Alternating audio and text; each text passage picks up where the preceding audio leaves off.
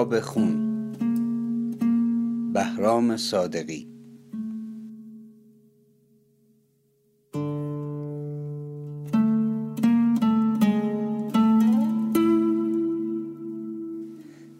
و این را هم ناگفته نگذارم که ژ عقیده داشت که عاقبت کوتاهترین داستان دنیا را او خواهد نوشت.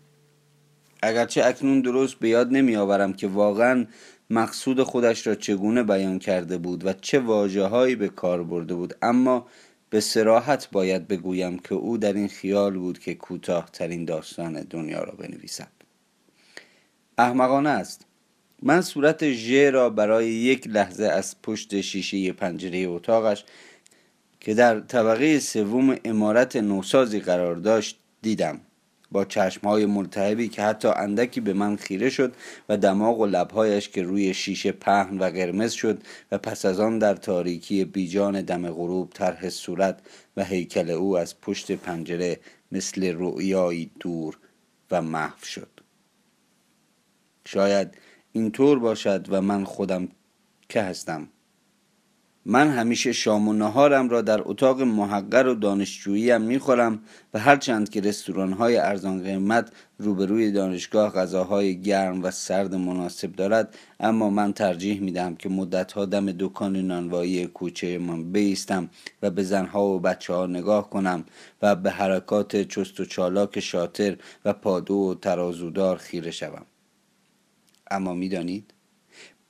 بیش از همه حالت آن مرد درازقد و لاغری توجهم را جلب می کند که همیشه ساکت و خاموش گوشه کس کرده است. یا در تاریکی ها کنار تنور و یا پشت جوال های آرد و گندم و یا در دالان بی سر و تهی که در انتهای دکان دهان باز کرده است. و معلوم نیست از کجا سر در می آورد. مثل زخمی وسیع و بیخونه است و آن مرد درازقد گاهی بر آن می نشیند اما اغلب دوروبر تنور می پلکد و ادای کسی را در می آورد که می خواهد گرم بشود. اما همیشه همینطور نیست که او را ببینم. زیرا ناگهان غیبش می‌زند و یا جلو چشم ما با دو سه نفر ناشناس حرف می‌زند و بعد از نانوایی بیرون میآید و تا ته کوچه می‌رود و از آنجا به کوچه دست چپی میپیچد و این برای من از همه شگفت انگیزتر است که در روزهایی که به علت کنجکاوی شدید و وسوسه نامفهوم درس و نهار و همه چیزم را رها کردم و منتظر او در گوشه ایستادم دیدم که از کوچه دست راستی سر درآورده است و عجیب این است که این هر دو کوچه بنبستند. بله واقعا بنبستند. تا اینکه یک روز و هنوز ژ را ندیده بودم. ترازودار مرا تقریبا غافلگیر کرد. روبروی او ایستاده بودم. شما تنهایید؟ خیلی جوان هستید. پشت سر من پیرزنی میکوشید که خودش را به جلو برساند و یا اینکه شما جوونید خیلی تنها هستید. ترازودار گفت به نوبت خانوم این آقا زودتر از شما اومدن. من گفتم که عیبی ندارد و عجله ندارم و پیرزن گویا تشکر کرد. حالا دیگر می توانستم به پیشخان تکیه بدهم و با ترازوی زرد رنگ بزرگ که آهسته بالا و پایین می رفت بازی کنم. شما درس می خونید درسته؟ چون نمی‌دونستم درست است یا نیست ساکت ماندم. منم تا شش ریاضی خوندم. من بهت زده به ترازودار نگاه کردم. تقریبا به طور غریزی حدس زده بودم که او انتظار چنین عکس عملی را دارد. اما او همچنان منتظر بود. انگلیسی هم بلدید؟ نه نه فرصت نداشتم درست یاد بگیرم. اگه کار نمی کردم من از روی رضایت آه کشیدم. خیلی خوب همین است. و تا به حال استخدام شده بودید. و آن وقت ناگهان دکان خیلی شلوغ شد.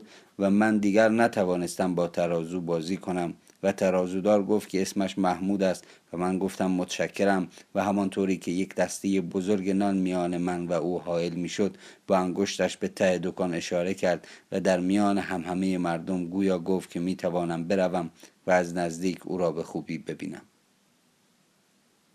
من بی سرافت نیمی از نانم را خورده بودم و وقتی درست به قیافه او دقیق شدم دیدم که چشمهایش مثل شیشه شفاف است و هر دم به نقطه خیره می شود و قدش هم آنقدرها که گمان می کردم بلند نیست.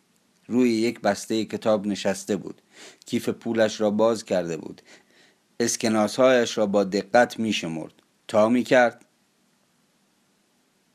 در آن میگذاشت و باز بیرون می آورد. لبخندش را نشناختم و ناگهان خمیرگیر دستش را در کیسه آرد فرو برد و بیرون آورد و مثل دیوانهای به طرف من آمد. من عطسه کردم و طعم خمیر در دهانم بود و صرفه امانم نمی‌داد و موهایم سفید شده بود. ترازودار فریاد زد چیکار کردی؟ من نانم را مچاله کردم و به صورت خمیرگیر زدم و از دکان بیرون دویدم. پایم به بسته کتاب ها خورد و مرد بلندقد به زمین درغلتید و پولهایش در فضا میچرخید. بچه ها به دنبالم افتاده بودند. پس از آن بار دیگر هم ژ را دیدم. اما چرا نپرسیدم؟ من باید بدانم باید بدانم. من باید از ترازودار بپرسم که چرا آن مرد بلندقد مرموز را به خود راه داده است. آ باید بدانم. چرا؟ خیلی خوب. خانه من هم در آن کوچه بود. در انتهای کوچه بود و برای اینکه راه کمتری بروم و زودتر برسم ناچار بودم که از مقابل خانه ژ بگذرم. شب و زمستان و اجبار من در این بود که میل داشتم خودم را زودتر از شر سرمایی که مثل شلاق مرتوب بر سر و صورتم می‌خورد و باران و برفی که به هم آمیخته بود و مه مزاحمی که برایم تنگی نفس به ارمغان می آورد نجات بدهم. در اتاق کوچک و مرتوب و سردم که در طبقه اول یک خانه قدیمی قرار داشت اگرچه هیچ مادر یا زن یا گربه و یا تخت خواب فنرداری انتظارم را نمی‌کشید اما دست کم می توانستم بخاری آلادینم را روشن کنم و آن را مثل بچه ای در دامن بگیرم تا گرم شوم. و در آن لحظه گذرا بود که ژ را باز دیدم. و هنوز مطمئن نیستم که حقیقتا او را دیده باشم. زیرا مه بود و در کوچه ما بیش از یک چراغ برق نمیسوخت که آن هم کورسو می‌زد و من احساس کردم که چراغ اتاق ژ نیز خاموش است و تنها نور محو و ملایمی گویا از اتاق همسایه روبرویش و یا شاید از چراغ راه روی در اتاق او افتاده است. و پس از آن شب بارها فکر کردم که ممکن است این همه وهمی بیش نبوده است. و یا بازی مه مرا در آن شتابی که داشتم و در آن بوران و خلوت و سکوت کوچه ها به این خیال انداخته باشد که ژ را دیدم و حتی او را چنان دیدم که دماغ و لبهایش را به شیشه چسبانده است. وقتی به خانه رسیدم هنوز دستهایم نمی توانستند کبریت را روشن کنند. آن وقت آنها را به هم مالیدم و چراغ آلادین که روشن شد خودم را سرزنش و مسخره کردم که خیال کردم ژ را دیدم. زیرا چه دلیلی داشت که ژ همیشه اینطور بیرون را نگاه کند و آن هم درست وقتی که من از روبروی خانهاش رد می شوم. چه کسی یا چه چیزی را می‌خواست محکوم کند؟ و یا از کجا انتظار کمک یا نگاهی آشنا داشت؟ و کار من هم که برنامه معینی نداشت که فرض کنم او وقت آمد و رفت مرا حساب کرده است و می‌داند. آیا این تصادف محض بود یا همانطور که محمود در یک شب عرق خوری درباره مرد بلند قدش می گفت تقدیر و سرنوشت کور بود. و محمود دیگر چرا از این حرف می زد و ژه و ژه. چشم های ملتهب و اندکی ترسانش را به من خیره کرده است.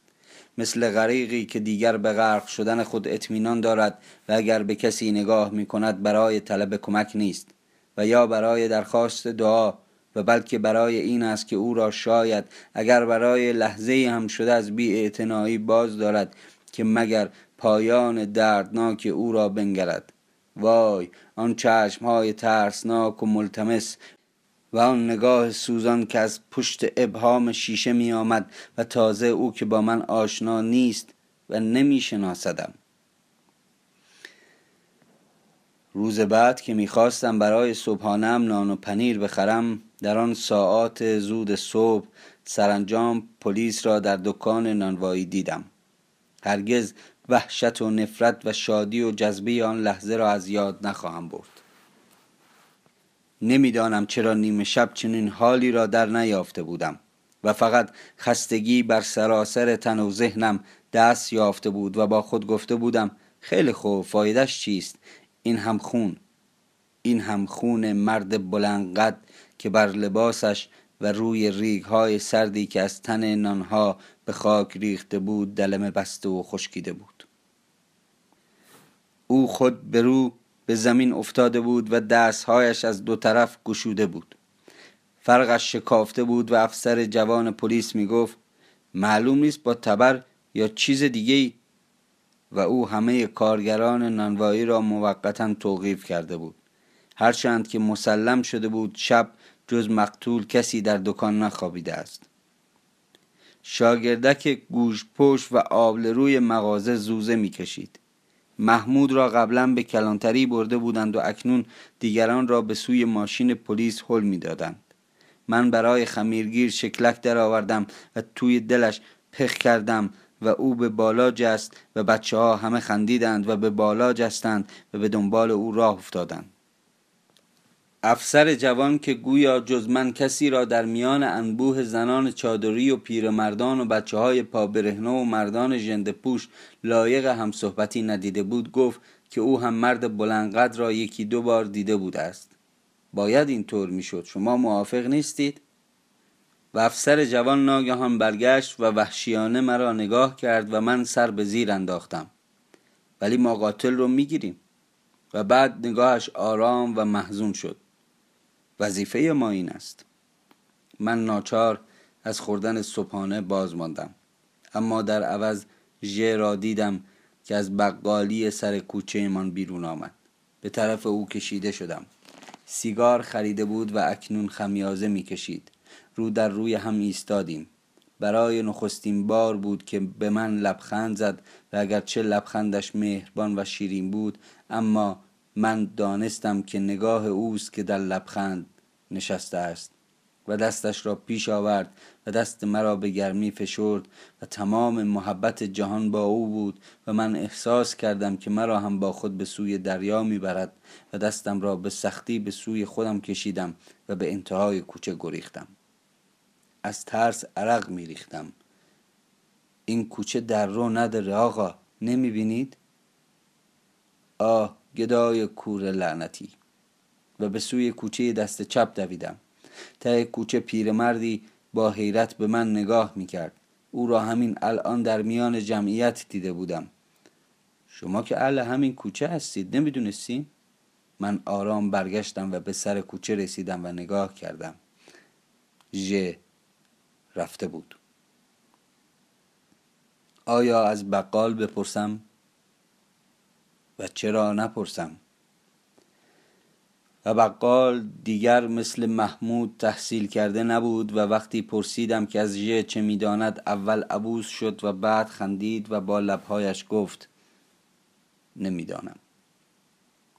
و دست آخر سر جنبان و برایم تعریف کرد که چه چیزهای نامربوطی می‌گوید و می‌خواهد یک قصه خیلی کوتاه بنویسد. و من گفتم آها پس نویسنده است. و پسر بقال که روی کتاب فیزیکش خم شده بود بیان که سر بلند کند مثل اینکه به من جواب داد نه بابا نه اونطور که شما خیال می‌کنی دلش اینطور می‌خواد. و تازه گمان نمی‌کنی او هیچ کاره باشه. و رویش را به پدرش کرد من سیگارم را روشن کردم و اندیشیدم که تا کنون صدای ژ را نشنیدم و باز برگشتم و از بقال پرسیدم که آیا می‌تواند ترتیب ملاقات من و ژ را بدهد که گفت نمی‌تواند و پسرش این بار سر بلند کرد و رو در رو به چشمهای من نگاه کرد. شما که قبلا با هم روبرو شدین. و من درماندم او را دیگر ندیدم. اما داستانش را خواندم. چیز ای نداشت و زیاد هم کوتاه نبود. و شاید هم اصلا داستان نبود و آن را روزنامه نقل کرده بود و حتی شاید آنچه در این صفحه روزنامه درباره حادثه نوشتهاند به مراتب هم کوتاهتر و هم داستانی تر باشد. اگرچه چاپ عکس او خراب شده است و درست چیزی از صورتش معلوم نیست اما من حتم دارم که او خود ژه است. خود ژه است. او را می‌گویم. او را که از پشت تماشاچی ها سرک کشیده است و انگار باز هم خیره به من نگاه می کند و این عکس را چه موقع از او برداشتند؟ و من که آن روز عکاس و خبرنگار ندیدم. تنها نگاه او را دیدم و این همان نگاه خیره شیطانی است که روزها و شبها مرا عذاب می‌داده است. وقتی به خانه بر میگشتم وقتی از خانه بیرون می آمدم وقتی درس می خواندم وقتی که می‌خواستم به خواب بروم و آیا هنوز فرصتی هست که باز هم از خود بپرسم بپرسم که چرا در این محله لعنتی خانه گرفتم و چرا برای اینکه زودتر به خانه برسم راهم را کچ کردم و از زیر خانه او رد شدم؟ همان جند پوش ها و همان زنهای چادر به سر و همان کارمندان ادارات با بچه های قد و نیم قدشان اکنون کوچه را پر کردند. حتی محمود هم در این میان برای خودش جایی دست و پا کرده است. می‌دانم خود من زمانی همین حال را داشتم. همیشه تماشای اعدامی ها یا آنها که قرار است اعدام بشوند و مقتول ها و آنها که در دست پلیس گرفتار شدهاند و تبهکاران لذت بخش بوده است اما اینها دیگر چه لذتی می‌برند؟ مگر ژ را نمی شناختند و اکنون که ژ را فقط می‌خواهند در آمبولانس بگذارند؟ او را در حالی که به قصد خودکشی با تیغ رگهای خود را بریده بود دستگیر کردند بلکه او را دستگیر کردند و من می‌دانم زیرا خون خودم را خوب می‌شناسم. به همان اندازه که خون مرد بلندقد را که از خودم دورش کردم و می‌شناسم. و به نظر می‌رسه که خیلی زود به قتل مرد ناشناسی که در نونوایی کشته شده بود اعتراف کنه. آه آه چرا ناشناس؟ او را همه می‌شناسند. او همه جا هست. امروز دیگر در همه جا می‌توان دیدش. پشت میز کافه ها در اداره در مدرسه در خیابان در خانه های گوناگون او راه می رود پولهایش را می شمارد و لبخند می زند و می رخصد و عرق می ریزد و شب با زنش نقشه های فردا را می کشد بله من می دانم اعتراف می کند همه چیز را اعتراف می کند اما دیگر خسته و دلزده است و می‌داند که بیهوده دشنه را فرود آورده است. پلیس در تحقیقات بعدی به این نتیجه رسید که قتل با اسلحه برنده انجام گرفته است و با این همه ژ آسوده خواهد بود. در لحظه اعتراف کمی آسوده خواهد بود و فقط منم که نطفه وحشت آن شب سیاه و دردناک را همیشه در خود خواهم داشت تا روزی به جهان بیاورمش. یک روز زمانی به این بلندی اکنون صدای وحشت را در خود می شنیدم و وقتی می خواستند در آمبولانس بگذارندم. همان افسر جوان و معدب پلیس هفتیرش را به سویم نشانه رفته بود. من برگشتم و به سوی محمود فریاد زدم. ببین ببین ناچار بود. او ناچار بود. و محمود دستهایش را در هم قفل کرد و آه کشید. ببین او که با تو دوست نبود. تو هم با او کاری نداشتی نه؟ محمود بگو نه و افسر معدب مرا به سختی هل داد و من دستهای خونالودم را نومیدانه بلند کردم و این بار صدایم به ناله شبیه بود من مجبور بودم انتخاب کنم و پاسبانی در آمبولانس را به رویم بست مجبور بودی فرارم بکنی؟ می‌خواستی خون رو بخوابونی؟ و پیرزنی از میان دندانهایش گویی نفرین می‌کرد و من دیدم که محمود چیزی می‌گوید اما نشنیدم که چه می‌گوید. دیدی آخرگیر افتادی؟ و این را پیرزن گفت. و در زندان بود که روزنامه را خواندم. آن مرد به این محله آمده بود تا از گرمای نانوایی در این شبهای سرد زمستان استفاده کند و گرم شود. آن وقت در یک شب طوفانی این عنصر جنایتکار او را و من حیرت کرده بودم که خونش چقدر سرد و چندشاور است. معهازا کوتاهترین حکایت دنیا را من خواهم نوشت. و اشتباه نکنید. کوتاهترین حکایت دنیای خودم را. در زندان یا در بیمارستان و یا زیر چوبه دار. و همان لحظاتی که بخار از نانهای تازه برمیخیزد و مادرها تکه ای از نانی را که خریدند به دهان بچهشان می‌گذارند و این همه چیزهای خوب در همان کوچه من جریان دارد و همان لحظاتی که آفتاب جای مهرا گرفته است. این است که من از شما قلم و کاغذ نخواستم می‌دانید که نویسنده نیستم و نمی‌دانم که چگونه باید داستان نوشت او را کشان کشان از خانه بیرون آوردند همه اهل محل نفرینش می کردند اما ادهی نیز بر جوانیش افسوس می خوردند. افسر پلیس همچنان هفتیرش را به سوی او گرفته بود پیرمردی می گفت آخر او که دیگر نمی تواند فرار کند و با این کارها فقط بچه ها می ترسند. افسر پلیس جواب داد من فقط وظیفم رو انجام میدم اما خودتان قضاوت کنید. با این عناصر نمی‌توان به نرمی رفتار کرد. ببینید با خودشان چه می‌کنند چه رسد به دیگران. و او را که دستهایش باند پیچی شده و خون خشک همه بدنش را فرا گرفته بود نشان داد. و من فقط به یک دشنه دیگر احتیاج دارم. گفتم که نمی‌دانم چگونه باید داستانم را بنویسم و آیا من اشتباه کردم؟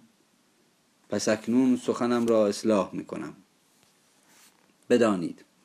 من در همان لحظات آفتابی که شما عکسی را که بد چاپ شده است نگاه می کنید و گزارش خبرنگار جنایی روزنامه را می خانید و لبخند می زنید و بر موهای بور یا سیاه بچهتان دست می کشید و صدای گربه ها را می شنوید من داستانی کوتاه ولی غمانگیز خواهم نوشت.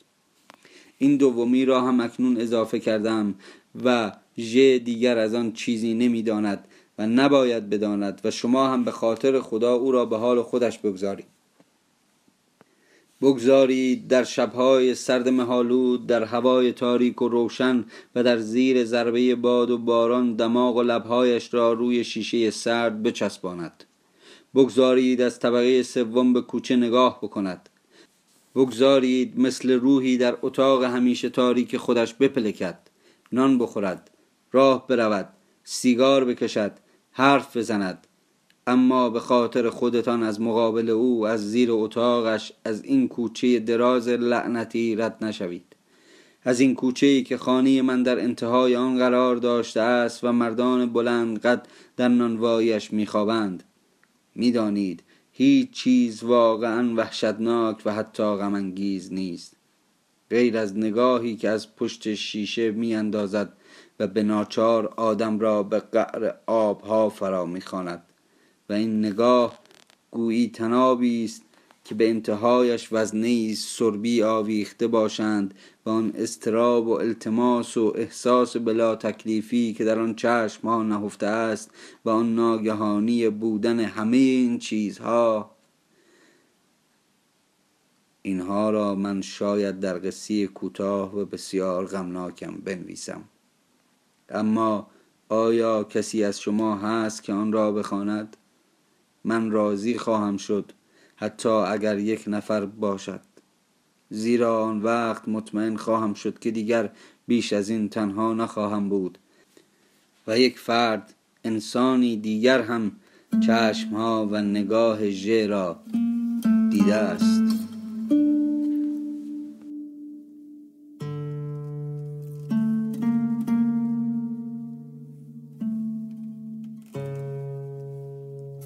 صداخونه.